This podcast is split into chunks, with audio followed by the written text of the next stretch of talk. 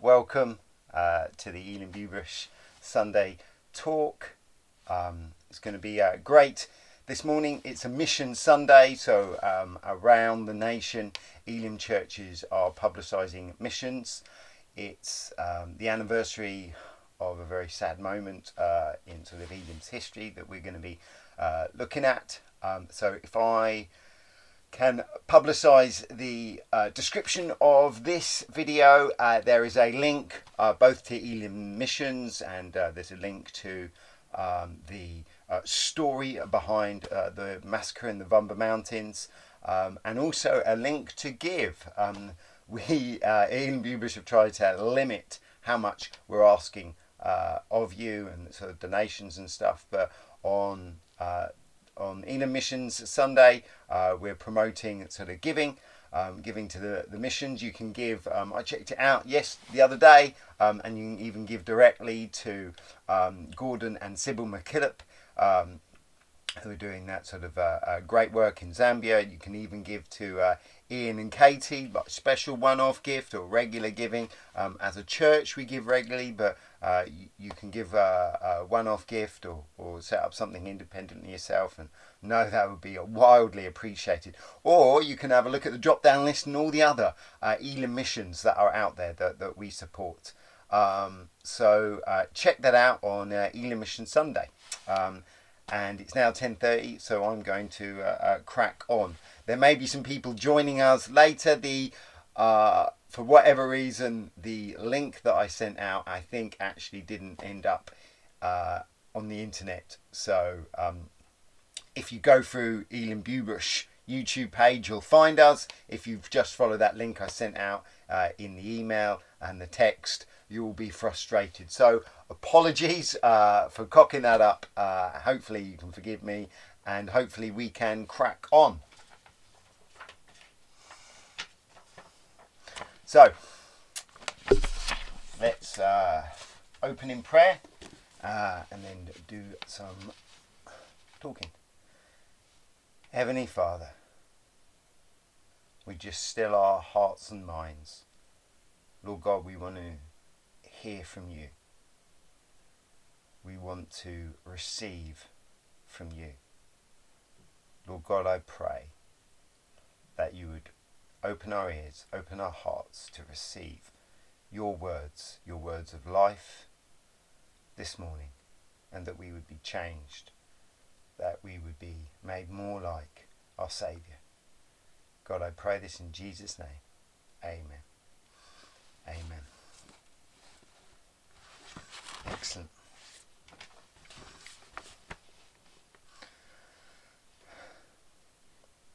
We entered a world that was just as I imagined Afghanistan to be. Brown with deserted hills, twisting gullies, rocky crags. Occasionally we swept through lush green valleys with gentle streams. I saw more mud brick villages. There was a collapsed wire bridge across one of the rivers, with the wire still hanging in the water. Had it collapsed from old age, I wondered, or had it been destroyed in one of the wars? In the afternoon, we climbed a series of gorges. The road veered through crumbling tunnels and sheer cliffs fell away from the roadside. But this did not stop us overtaking other vehicles, already two abreast, on blind hairpin bends going uphill. As we reached a small mountain stream, I glanced, glimpsed two men perched on slabs of rock in the middle of the water, bowing Mecca-wards. The people on the bus ignored me. As we served from side to side, the woman behind me started throwing up underneath her burqa. I could hear that she had a bag to vomit into, but it was obviously unthinkable for her to expose her face for fresh air. Everyone else on the bus pretended not to notice. A few minutes later, she had recovered, and I heard her chatting noisily into her mobile phone. As I looked out at the beautiful gorges and rugged mountains, I started to rue the fact that I was in this minibus. It all looked so peaceful. This would have been fine for cycling, I thought to myself. But then I rem- reminded myself that whether a place feels safe or feels dangerous does not really mean anything. Danger was not dependent on my perception of it.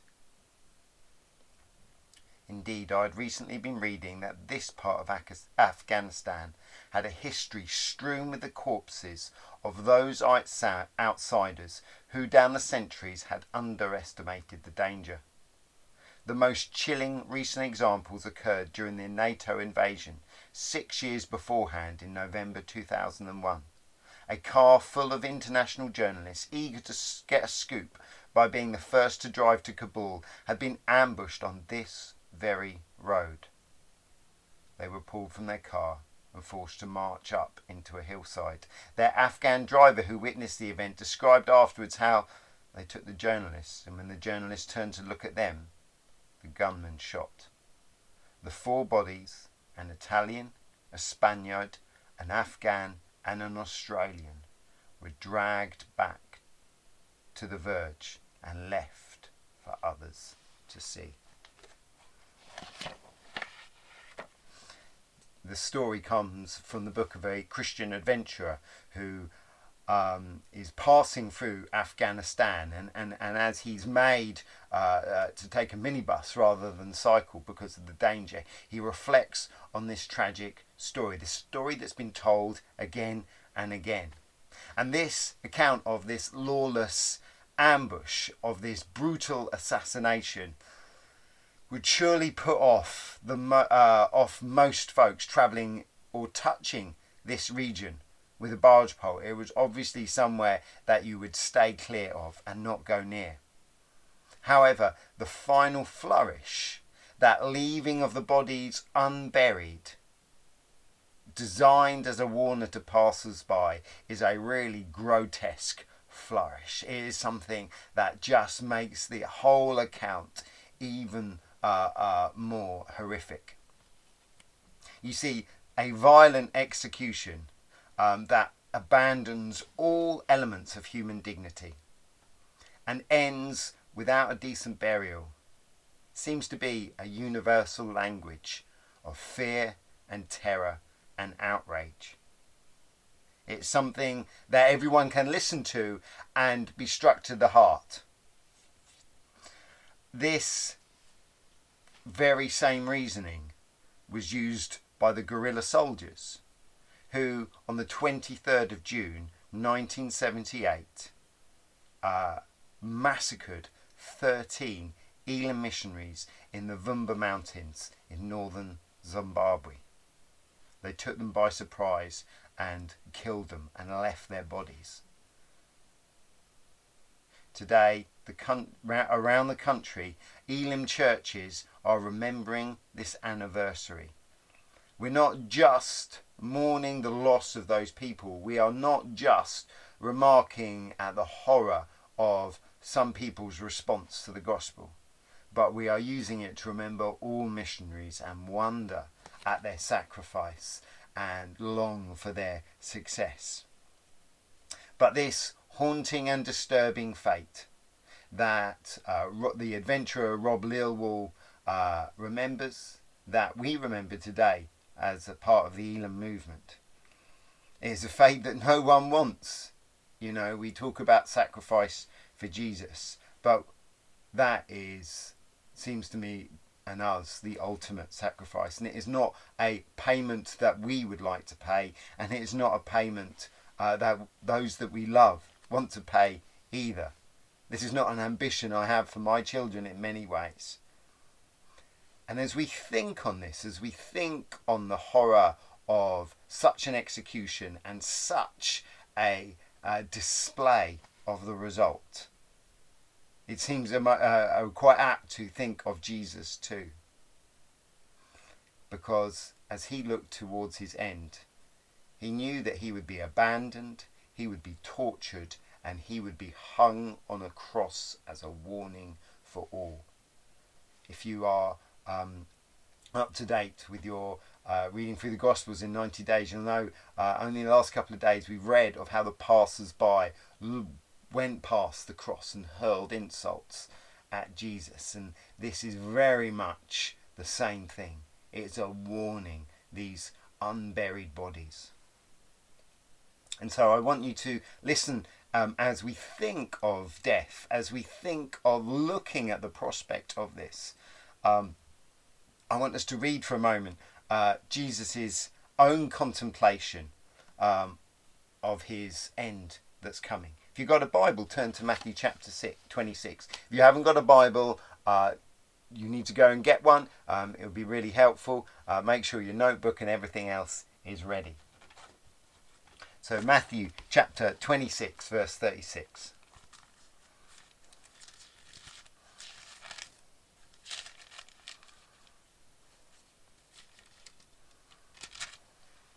says this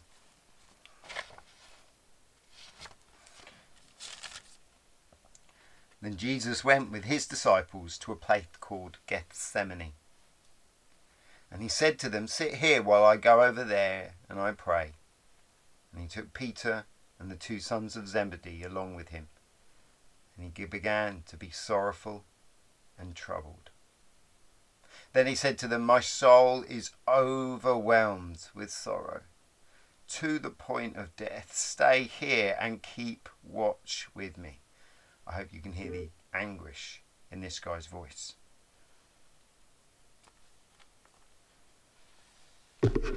Someone's messaging me. Oh, I'm worried about the uh, link I sent out.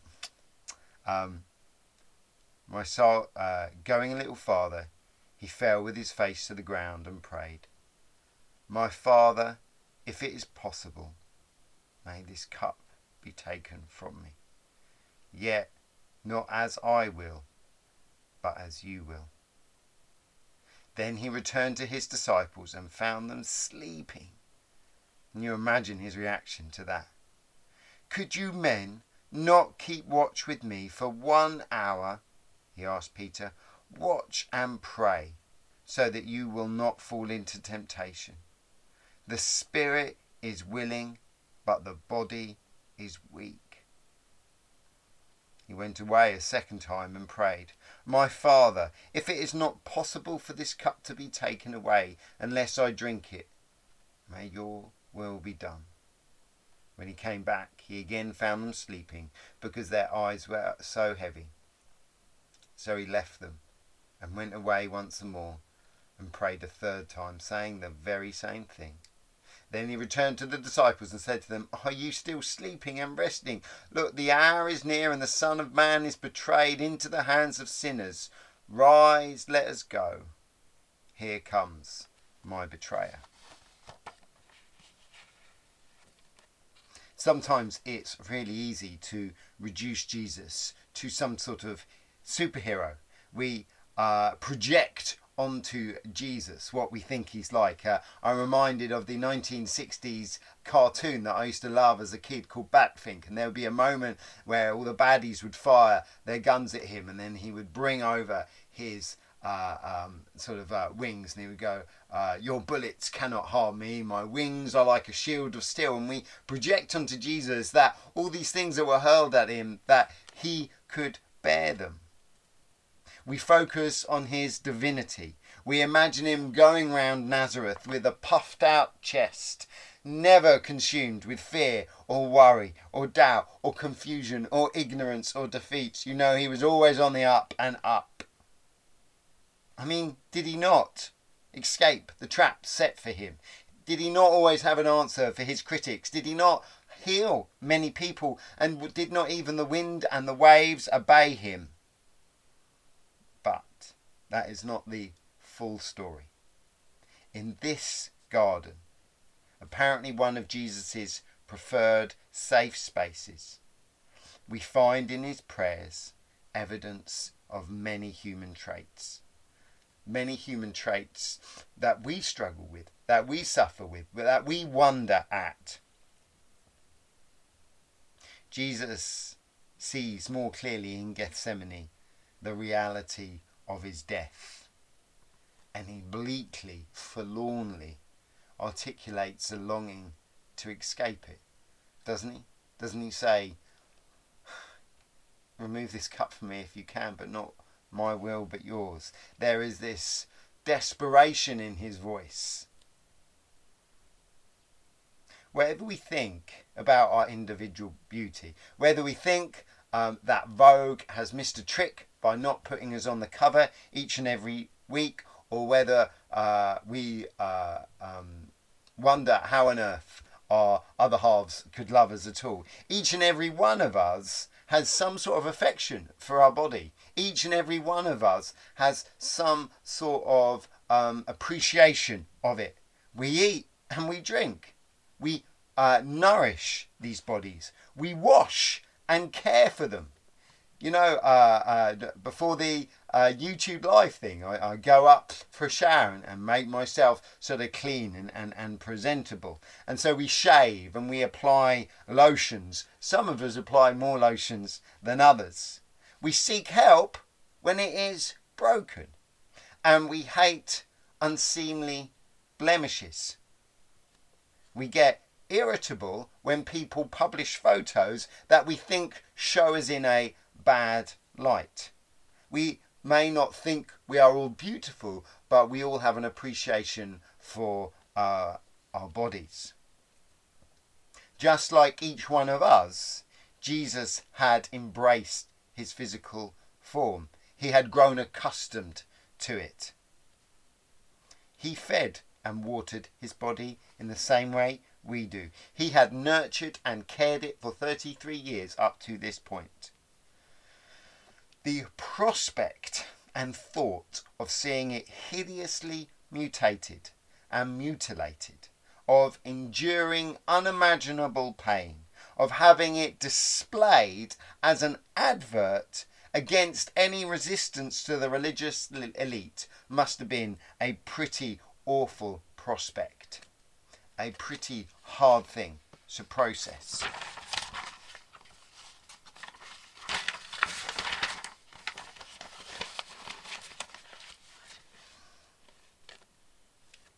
His aching not to be murdered. His aching not to be left out as a warning to others is something that we can all understand. It is not something foreign to us. You know, we can all say, Yeah, I, I agree with that. I can see how he would struggle with that. I can see how Jesus would be less than quick to embrace that future. The humanity of Jesus in the moment, the humanity of Jesus in this moment, perhaps more than any other incident recorded in all four Gospels, speaks loudly of this mysterious union of God and man in one person that we believe Jesus to be. Having established the horror of such a way to go, of being executed unfairly and paraded as a warning, seems now that we can enter into our uh, reading for today. So turn to Matthew chapter 26, verse 6. It says this in Matthew chapter 26, verse 6. Another short, beautiful passage.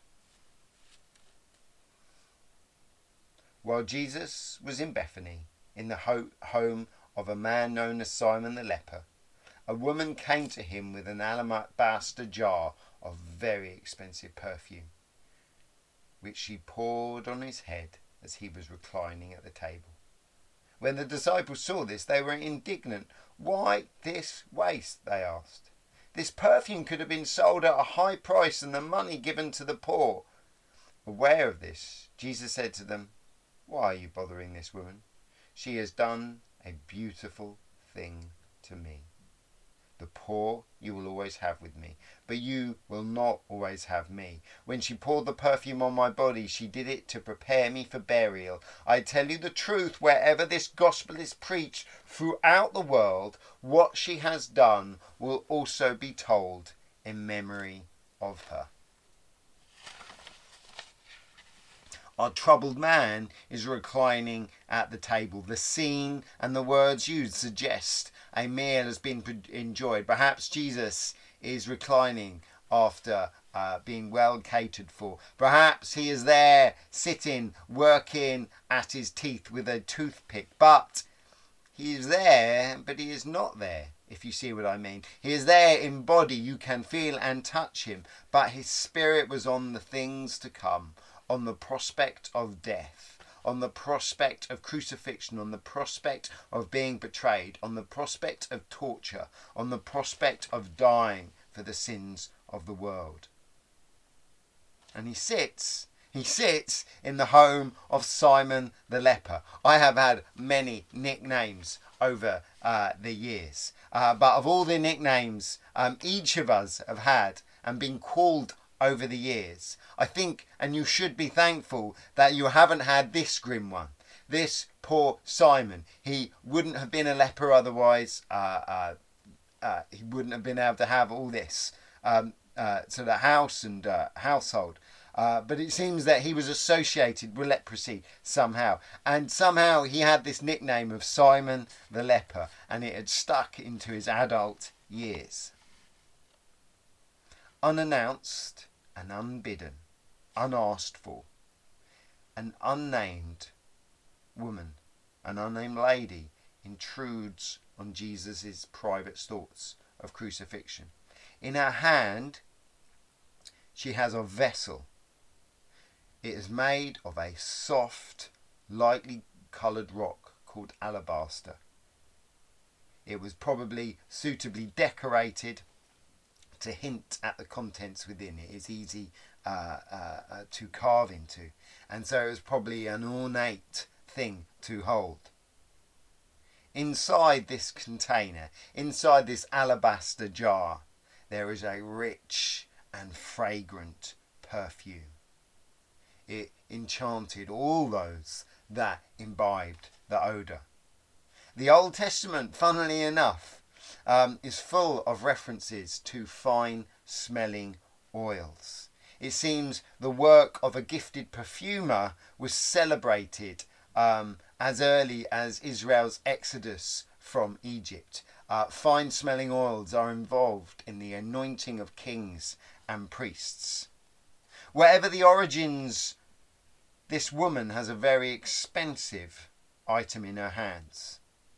And without warning, she pours that fine, fine, expensive, delicate fragrance out on the preoccupied Jesus. It brings him to himself, as you can imagine any uh, uh, guy would have been kind of woken up by that event. And he connects this woman, this perfume, this unanswered for anointing, and he connects it with the inner dialogue. The moment, this moment, is all about his death. Jesus will become even more profoundly disturbed by the prospect of his execution. Gethsemane is after this. But in this moment, he welcomes a reassurance. His dying body will soon be naked. It will soon be exposed. It will soon be ridiculed.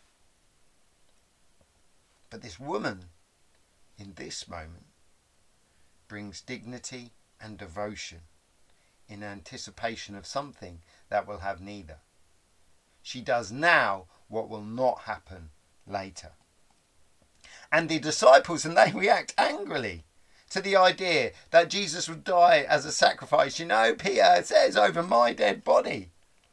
But this woman looks at Jesus' mortality and he, she looks it in the face and she blesses the body that will be shamefully exposed. She blesses this frail frame that will be crowned with thorns and mocked in this scene. The disciples mention a legitimate concern. You know, it is perfectly right to champion uh, the poor and the disenfranchised. But before the imminence of Christ, before the imminence of Christ sat at this table reflecting on his death, the poor pale into significance. Jesus, right here, is the most important thing. Friends, let us not miss the point of this drama, which is Jesus. Let us not miss the focus of our own lives, which should be Jesus. It is all about Jesus. The poor matter. All sorts of other considerations matter, but Jesus is the most important thing. Yes, you and I have to consider a thousand different things every day. But every day we are invited also to be primarily and principally gripped by Jesus Christ. In this act of self forgetfulness, we are filled up and equipped to worry well about everything else. Let me quote the Prince of Preachers, Charles Spurgeon. He is talking to his students in the bit I'm about to uh, read out. He is talking to them about the importance of them in being uh, refueled, in reignited, in, in being equipped to go out and talk the good news. Um, I really love this passage, and I've read it a few times since I've discovered it, and uh, hopefully you may be encouraged by it too. It says this Above all, feed the flame with intimate fellowship with Christ. No man was ever cold in heart who lived with Jesus on such terms as John and Mary did of old. For he makes men's hurts burn within them. I have never met with a half hearted preacher who was much in communion with the Lord Jesus. The zeal of God's house ate up our Lord, and when we come into contact with Him, it begins to consume us also. And we feel that we cannot but speak the things which we have seen and heard in His company, nor can we help speaking of them with a fervour that comes out of actual acquaintance with them. Those of us, and I really like this bit, and, and perhaps uh, don't just hear it as words to a preacher, but anyone who has loved Jesus for any amount of time. Those of us who have been preaching for these five and twenty years sometimes feel that the same work, the same subject, and the same people in the same pulpit are altogether apt to beget a feeling of monotony, and the monotony may soon lead to weariness. I wonder if you've ever felt that as a Christian. But then we call to mind another sameness, which becomes our complete deliverance. There is the same Saviour, which becomes our complete deliverance. There is the same Saviour. And we may go to him in the same way as we did at the first, since he is Jesus Christ the same yesterday and today and forever. In his presence we drink in the new wine and renew our youth. He is the fountain for ever flowing with the cool, refreshing water of life and in fellowship with Him we find our souls quickened into perpetual energy. Beneath His smile, our long accustomed work is always delightful. And wears a brighter charm than novelty could have conferred. I love that quote.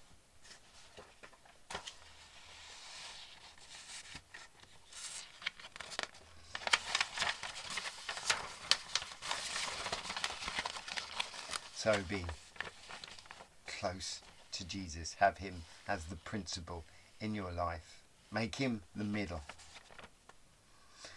Finally, as we uh, come to my last point, I want to draw our attention to another fascinating dimension of this story. In Matthew chapter 19, um, and I love reading through the Gospels because it means that I can keep referring to bits before, and uh, you should all be familiar with what's going on because we've only read these chapters uh, in the last week. Um, in Matthew chapter 19, we are treated with this confrontation of Jesus with a rich young man or a rich young ruler. And we are clearly educated that this guy's kind of filled out all the laws, and then Jesus sort of sees that he has this um, appreciation of his wealth. And Jesus says, you know what? Sell everything. And but he doesn't say just sell it, he says, give it to the poor. And Jesus raises up the importance of people that are destitute, that don't have two coins to rub together.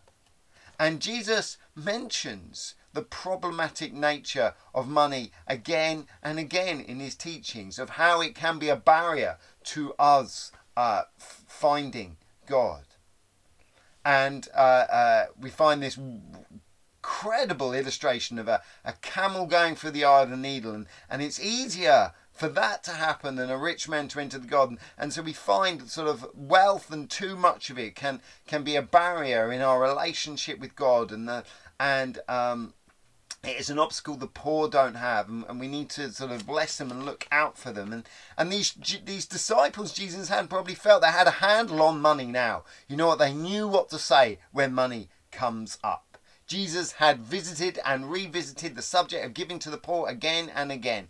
And these disciples knew that the poor were worthy of attention. So when this woman uses her riches not to bless the poor, uh, but to unwisely dump this expensive stuff so it becomes worthless. The disciples jump on her like a wake of judgmental vultures. Apparently, a wake is the collective term for vultures when they're feeding. And these, these disciples, like picking over her bones, going, You should have given it to the poor. See how we are right and you are wrong. And they look forward to the woman being exposed as ignorant. You woman, you've used your wealth badly. You know, my disciples are the ones that know the truth. And they look to be raised by their rabbi as righteous. And it seems to be a no brainer comment for these guys to make. But Jesus, who must be tired of correcting spiritual confusion so frequently, he corrects his boys again. The poor yes, are uh, worthy of attention. They are worthy of our time. They are worthy of help. But Jesus and his imminent death is uniquely important and it changes everything. It's not that the poor are less important, but it is this moment in time is unique. There has never been anything like it before or afterwards in human history. Instead of being foolish and misguided or over the top, this woman's anointing of Jesus is said by the Messiah himself to be kalos, which can be translated as being beautiful or excellent or precious.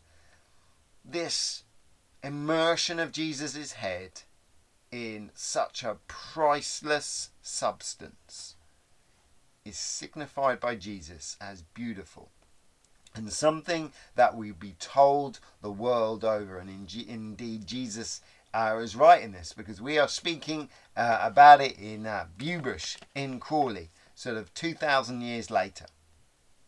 Friends, today I invite us all not to just become preoccupied with Jesus not to just have him as the center, but allow that preoccupation, that devotion, that honor to cause us to do beautiful things for him.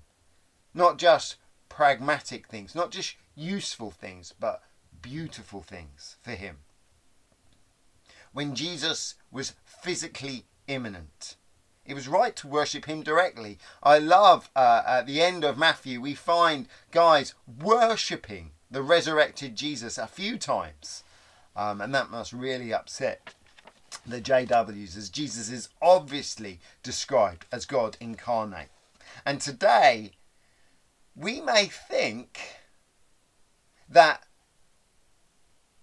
our entire obligation to Jesus is done by enjoying church songs. You know they are good. It is good to sing at home and it is good to come together in song. It is good to pray at home and pray at church. It is good to read the Bible wherever we can. And we may think that is the sum total of our devotion to Jesus.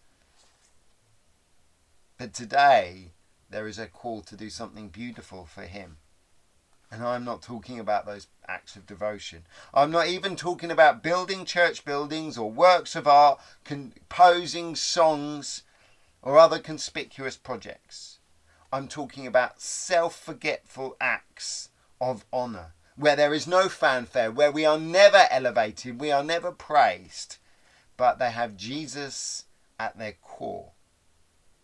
There's a parable of the sheep and the goats um, only in the chapter previously, and uh, hopefully you are familiar with that, having gone through this. And there is this uh, uh, clear demonstration that our beautiful acts of worship to Jesus can be targeted at the poor and the marginalized, and they will elevate Jesus. When we uh, visit um, people in prison, when we give cups of water to the thirsty, when we feed the hungry, when we shelter the homeless, we are directing worship at Jesus. For some of us, this call is simply for us uh, to serve those in our neighbourhood, to serve those in our street, to serve those in our friends, our circle of friends, to serve those that we meet on the school gates and who we work with. For others, we look to be a little more uh, systematic, um, a little bit more ambitious, and so we join with char- charities like CAP and Easter Team um, and we join them to reach and serve a wider audience, to bless a larger group of poor people, most sacrificially.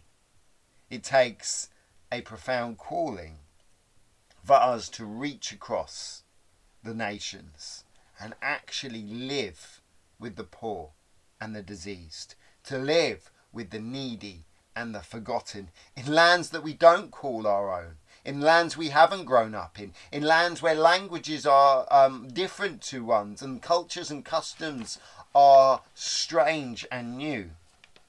In memorial of the Vumba massacre, Elim churches across the UK right now are encouraging donations to those that are beautifully serving Jesus in different lands, who are worshipping him in this very way.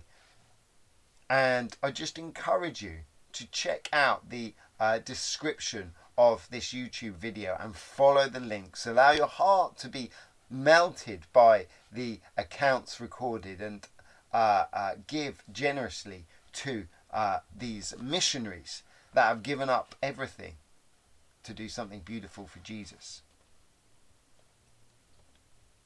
In August 1910, Little Angizi was born in Skopje. I've been to Skopje, a few of us who have uh, helped out with missions in Macedonia have been uh, to what is now the capital uh, city of uh, northern uh, Macedonia.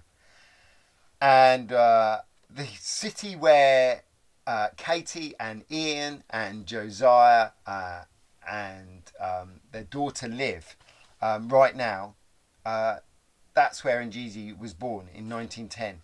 And uh, she would grow up into a passionate believer who would look to worship God by unseen acts towards the poor and the needy. She would become world famous eventually, but that was not because she sought fame, but because others wondered at her sacrifice. And I want to finish off today by reading a brief part of an interview by a journalist, a, uh, a British journalist uh, who converted to Christianity and then encountered Mother Teresa and, and just promoted her because he wondered at her example and at her beautiful things that she did. It says this Mother Teresa speaking. Our works are only an expression of our love for Christ. Our hearts need to be full of love for Him. And since we have to express that love in action, naturally then, the poorest of the poor are the means of expressing our love for God. And we find this connection, don't we? A devotion brings service. I understand, says the interviewer, um, and even in this short visit, I've sensed it as I have never have before. These lepers and these little children that you get off the street, they're not just destitute people to be pitied, they're marvellous people. Anyone who is well can pity a man who is sick. Anyone who has enough can pity someone who hasn't. But I think what you do is to make one see that these people are not just to be pitied, they are marvellous people. How do you do this? Mother Teresa replied, That's just what a Hindu gentleman said.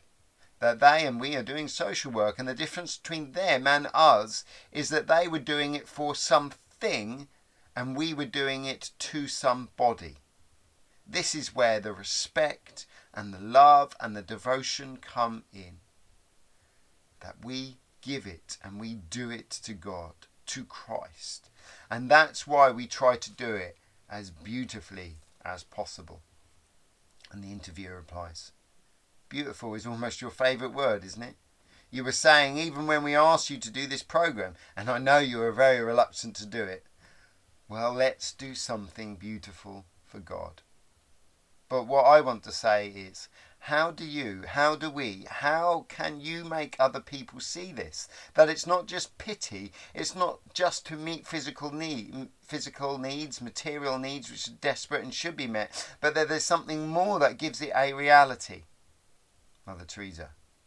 In our work, we have many people whom we call co workers, and I want to give their hands to serve the people and their hearts to love the people. But unless they come in very close contact with them, it is very difficult for them to know who the poor are. And that is why here in Calcutta, especially, we have many non Christians and Christians working together at the Home of the Dying and other places. We have groups who are preparing the bandages and medicine for the lepers. For an example, an Australian came some time ago and he said that he wanted to give a big donation, but after giving the donation, he said, That is something outside of me, but I want to give something of me. And now he comes regularly to the home of the dying and he shaves the people and he talks to them. He could have spent that time on himself, not just his money. He wanted to give something of himself and he gives it. In other words, this other part is really, in a way, a greater gift. Mother Teresa is the harder part.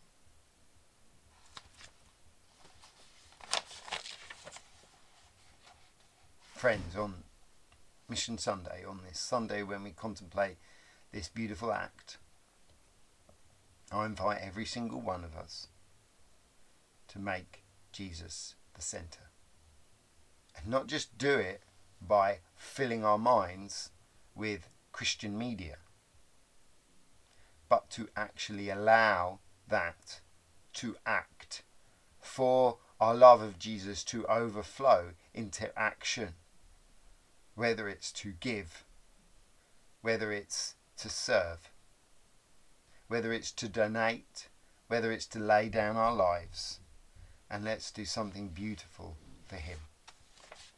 Let me close in prayer.